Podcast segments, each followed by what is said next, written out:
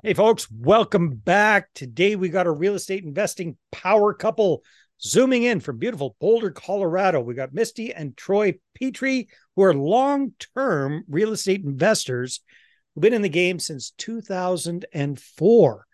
And they started off with long term buy and hold and have since pivoted towards short term rentals.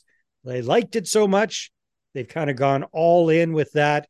In fact, they help a lot of people with getting up and rolling with short term rentals. So, Misti and Troy, welcome to the show.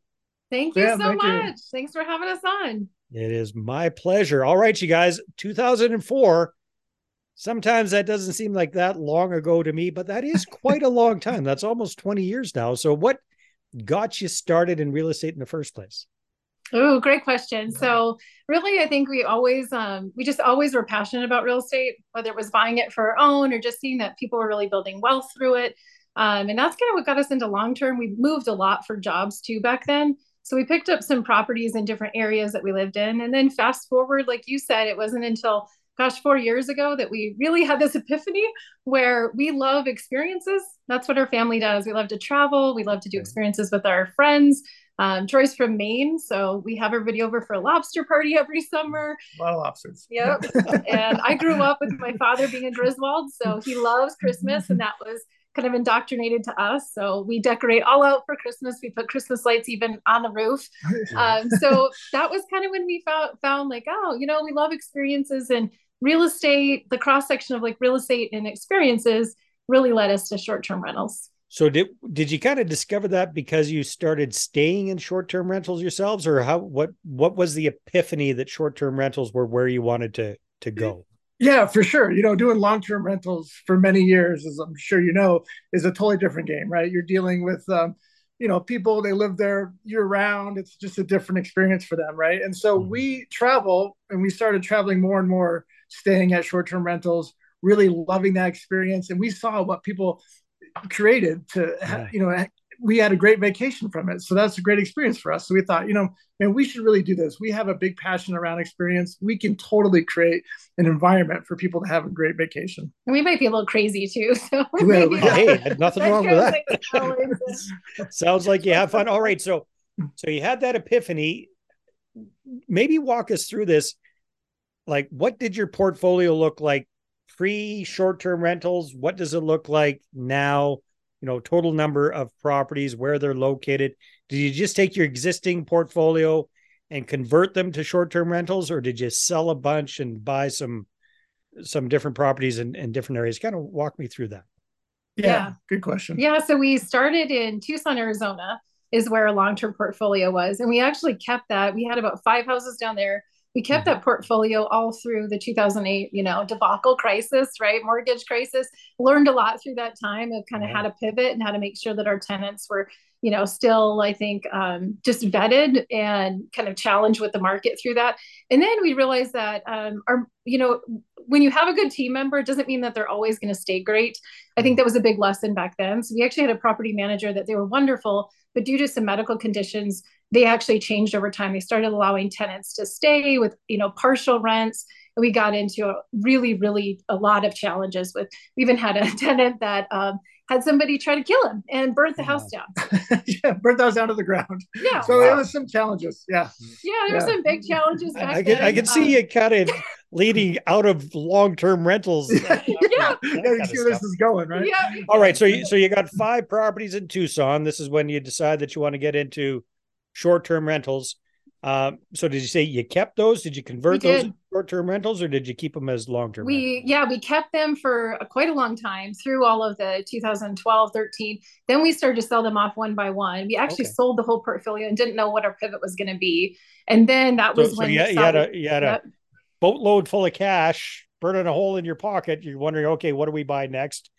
And that's yep. when you decided to get into short term rentals? We did. That's right. So the first one we actually did here in Colorado, just a couple hours from us, we thought, okay, if we're going to dip our toes in this space, we should do it in a place where we can kind of have eyes on it and maybe, yeah. you know, rinse and repeat, learn how to do the process and then be able to repeat it. So that was our first one. It was just a couple hours from us here in Colorado. Is and it then a house, a condo? A, what what kind of property? It was a cabin. It's a cabin. it's a four four three cabin and it's beautiful. It's on about an acre of, of land in the middle of the woods, uh, not too far from Breckenridge. So Uh, really great it location. Should be close to some good skiing somewhere around. yes, here. yeah, yeah, it's somewhat hard not to be around here, right? Yeah. But uh, that was great, and you know, it came fully renovated, so we just furnished it and created the experience by you know doing decorating and that kind of thing. So that was great. The the second one was a little different. We went down to Southwest Florida and we bought a foreclosure. Um, and then so uh, I went down there for two months and renovated it, gutted it out, renovated it out, and you know redid the pool, everything. We just completely redid this property. You know, had a lot of forced equity come out of that Mhm. house, right? Uh, we bought it on a conventional loan, but we turned around and we did a all-in-one a year later. You know, all-in-one loan. We're able to get that that line of equity. Yeah. And that product actually really, I think, changed probably our trajectory. Just having an all-in-one, that first position HELOC. Well, maybe, maybe, maybe kind of define what that means for Yeah, folks that sure. aren't familiar. yeah absolutely so all-in-one was new to us too and i think this goes back to the people that you surround yourself with when you have people that are also in the game with you just the resources that you learn and that was actually how we found out about it so it's an all-in-one loan it's a first position heloc and since Hmm. because we had that equity in our florida property we changed which is kind of strange right most people would think man you had a low interest rate on a conventional loan why would you do that but on a first position HELOC, it worked as a bank account basically for us. We could tap into it for the next projects. And then we pointed all of our resources to it too. So it works and it pulls as a daily interest rate, as you know. So everything, it's very different from the traditional mortgage. You can pay it down quicker, but it taps into like a bank account. Yeah, that's beautiful. So th- that's a way for you guys to use your own equity in that property, go out and buy another one. Then you can, you know, when you refinance or whatever you do with the the next property, put that money back into the original one. So you're not paying interest on that, but you can Yep. you can lots of flexibility there. Yes. Yeah, yeah, it gave us a lot of flexibility, and so that's what we did. Again, we we bought a, a, a third one in the mountains of Georgia, and this Wow. is crazy. You're gonna think we're kind of crazy here, but it was a brand new house, uh, fully furnished, existing short-term rental. Uh, we felt it was definitely underperforming, right? So we Mhm. bought this brand new house, and it's in this cute like German town. This ar- German architecture just has that feeling, right? We completely sold all the furniture. I mean, this is nice stuff. We're talking like Ethan Al. I mean, like the guy had nice stuff in it. Nice taste. But we sold it all and we completely leaned into the German feel. We have a designer that helped us do that to create that experience for families. I built a, a hidden game room where the, the mirror slides open. There's game Oh, room in wow. there, arcades. I mean, this is a big family town. So that was hugely popular. Extended the deck, put a roof over the deck with a fireplace. And it's it's got we're we're we've doubled the existing income on it on, on this past year. So it's great. Yeah, That's, so back that's to that pretty smart. Yeah. Yeah, yeah. So it was a it was a it was a huge game changer for us. And then if you want to talk about the last property, Oh yeah. So then last one, you're probably thinking, where did they go next? Yeah. We went to Alaska. Um, so we love to have kind of a, a portfolio that really speaks to those bucket list trips back to that experience piece. And we thought, what better bucket list place than Fair, uh, you know, really Alaska, but what took us to it, Fairbanks, Alaska. And um, it was really because nobody was really tapping into that bucket list experience. So we found a property that was beautiful on the outside. It very much said luxury Alaskan getaway, but the inside just didn't match. So that was kind of our, our take with that one was making the interior match that luxurious Alaskan feel that if it's your bucket list trip, you want it to be. So that's what we did. We added a barrel sauna so you can sit outside on the deck. And as you in Canada probably have amazing northern lights, for us a little bit more south, you don't get to experience that uh, that often. So when people go to Alaska, they can sit in this barrel sauna and take in the you know expansive northern lights while being a little bit warmer. Yeah, yeah. Oh, that is what I. It, this is so interesting. I was interviewing somebody a couple of weeks ago, also in the short-term rental space, and they were talking about the whole experience thing, which you guys have really dialed in, and same idea for them. And I'm trying to remember what they they did. They went nuts on their property, I believe, in Florida, and just did a whole Harry Potter oh. thing. So Yeah. the the theme is 100% Harry Potter. They spent like $250,000 on the renovations to make this a Harry Potter type thing, but the mm-hmm. cat the what they're what they're charging for that bucket list experience is something else and people are happy to to to pay that kind of money. So very very Yeah. cool you guys. Now, we were talking a little bit off camera before we pressed go here that there's been quite a shift in the whole short-term rental market over the last few years because you know, everybody when when the pandemic was happening and everybody's locked in and everybody's doing these staycations and lots of people wanted to get out of the cities and and you know away from everybody else that's going to infect them with COVID and all that kind of stuff. um, everybody kind of jumped on this short term rental bandwagon, and now we're starting to see a little bit of fallout. So maybe maybe talk to us a bit about that. What have you guys noticed, and what do you think the solution is? Yeah, so that's a, a big question that's going around right now is, you know, are we in the short term rental bust, right? Mm. Is that what we're facing? And I think, you know, the interesting part, what we found is when we talk to people that are in the market, maybe struggling, it really starts with one, kind of knowing your numbers, right? You really have to know is the market actually growing or is it declining? And when we look at almost every market, they're still growing. So it mm. tells you like the demand is there. So growing um, in, in the sense of people year still booking short term rentals yeah, yeah. So the revenue is growing year to year. But what has changed where people are right and feeling that way is that there's more people in the game, right? Mm, there's more, more players. Competition. Yes, compet competition. So it's supply and demand. Yeah. It's kind of that natural economics thing of, you know, the demand is there, but supply has increased. So mm. now it's no longer you can just put grandma's house up with, you know, just the regular old furniture. You have to put some thought into crafting that, you know, or, or you have to experience. bring the price way down. yes, or place. that, yeah. right? but you really have to be thoughtful, I think, about what you're wanting to craft from your short-term rental and how do you compete? What does the market have and how can you stand out? It doesn't have to be the harry potter home right? Yeah. you just have to find that one little niche that you can serve. Well okay so maybe talk to me a little bit about that you guys finding that one little niche that you can serve. So you guys have gone to very different areas and created really you know bucket list type experiences for folks some people might be saying well geez there's no way i can go and buy a property in alaska or do this or do that. So let's say somebody does have grandma's place and they want to and and they're feeling this crunch with with things going on there. What can somebody in that situation do to turn things around a bit yeah?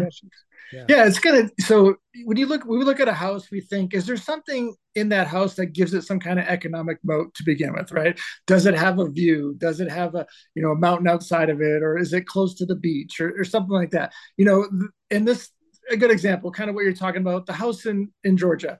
You know, there was nothing really overly special about that house. You know, so we made it special by what we did to it. And so mm-hmm. I would say the person that has grandma's house first off, I think they have to have passion around short-term rentals. That's hugely important. If you don't have that, you're not going to be successful.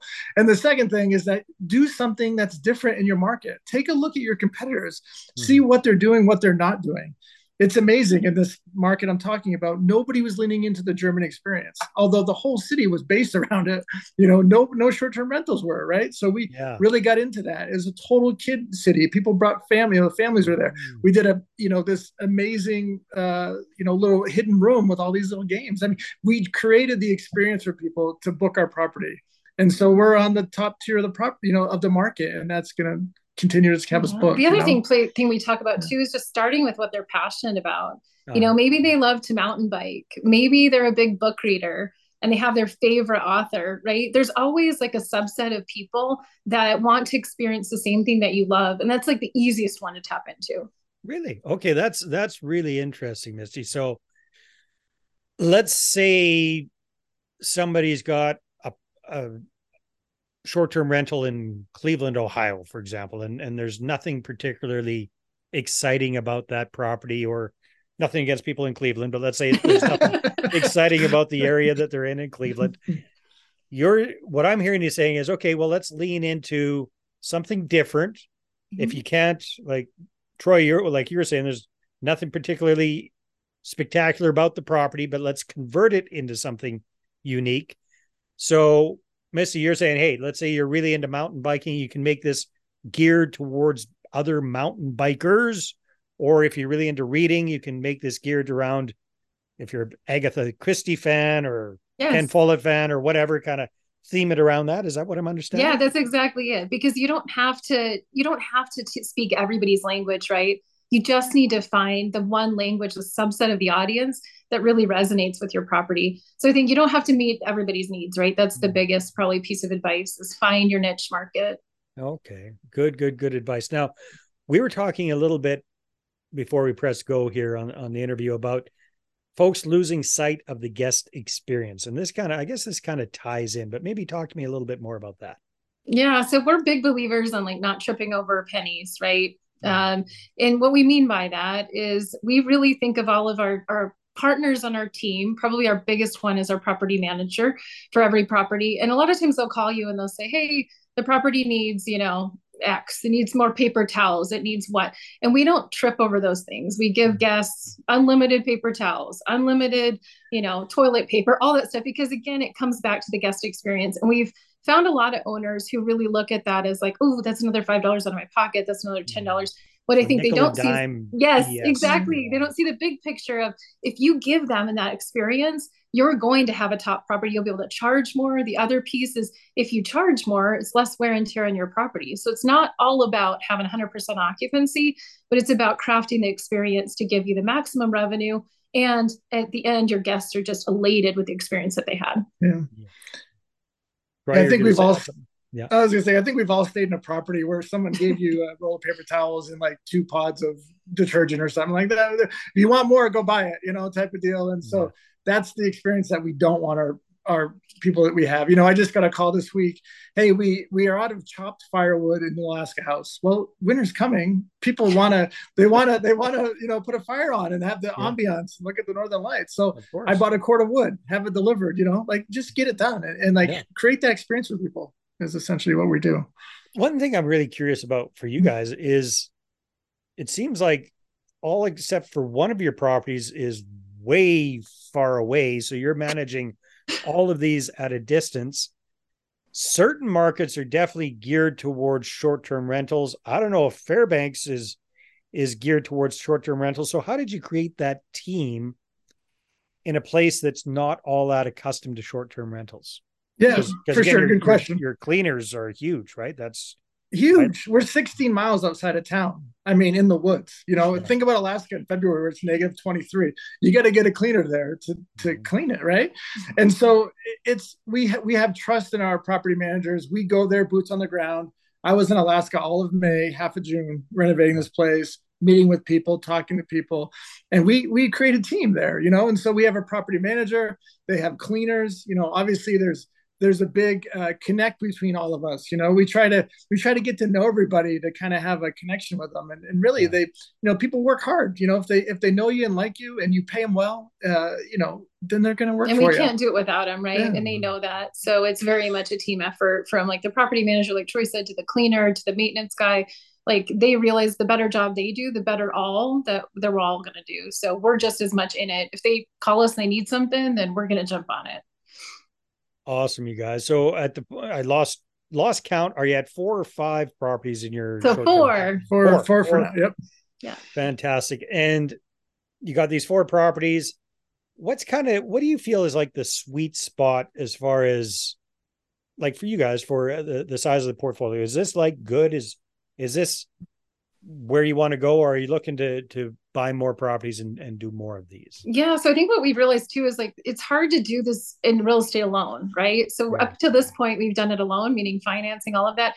And yeah. now we're you know starting to toy with this. In order to scale we really do need to kind of dip our toes into like joint ventures and that. That's the world that's unknown. That's actually how we found your podcast mm. was because we were trying to learn more about it um, and so that's kind of where we're getting to. We, we know of deals that we could do today, but because of a financing perspective, right?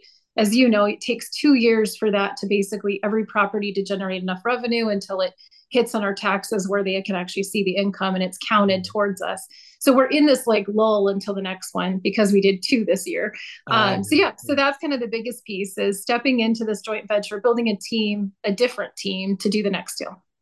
Yeah, well, I think just based on a little bit I've poked around what you, what you guys are up to, I, I think you're really well positioned for that for many reasons. Number one, just your your sheer length of time as real estate investors since 2004. That that makes you, even though you're a, a younger couple, that that makes you real estate old timers compared to a lot of folks. That's for sure. We're older than you think. well, you're lucky. You're doing something right. very nice. So that that's one big thing. The other big thing is um, you've got track record with short term rentals. You've ridden it through the ups and the downs, kind of thing. Uh, you're successful at a point where many people are feeling like it's kind of the they've hit the bust. And the other really smart thing that you guys have done is I, I noticed that you've started teaching and training and helping other would-be short-term rental investors get started. And what you're probably going to find is that there's a number of those people amongst many other prospects who would really rather just partner with you guys and put their money in the deal, let you guys take care of all of the rest of it because there's a lot involved. It's easy for you guys. You enjoy it. You like all that stuff. But there's so many people that would just rather, you know, participate passively and share in the profits versus uh, doing all the work themselves and learning how to how to do it. So I think what you've been doing on the education side is going to really serve you well because there's it's the 80 20 rule is, is what I've found over the last 20 some years of, of life in general. Out of all, out of let's say a hundred people that, that go through a program, 20, maybe 20 will actually take action and do something with it.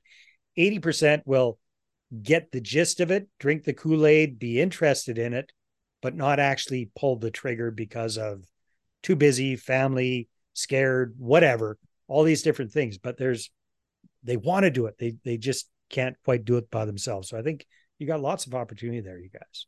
Well, thanks. Thanks for that insight too on how you see things, because I think that's where we're at this crossroads of what's next. You know, yeah. So we do we love helping other people out. I think to pay it forward, but it's um great to hear you say that too. Kind of maybe how we can structure the next few deals. Start creating those relationships. We're able to start doing some of those deals. Yeah, most definitely, yeah. guys. Well, hey, yeah. time flies when we're having fun. If people want to yeah. connect with you guys, and find out more about short-term rentals or get some education or connect with you however they want to do that what's the best way to do that?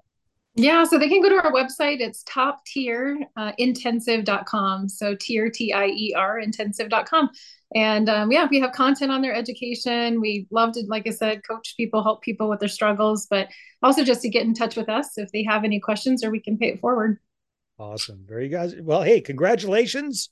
Keep up the good work and thank you very much for sharing some of those insights here today. Like you know the the focus on the guest experience is so important you know dialing in on a unique angle to things not being the same old same old figuring out a way to stand out without necessarily have to having to recreate the harry potter house or anything like that but really just creating something unique and different there and then again like anything the people that are just in it for the money uh, they might get washed out. The People that are really interested and passionate and really enjoy this, they're the ones that are good, like you guys are going to make a really good go of it. So thanks for sharing all of that.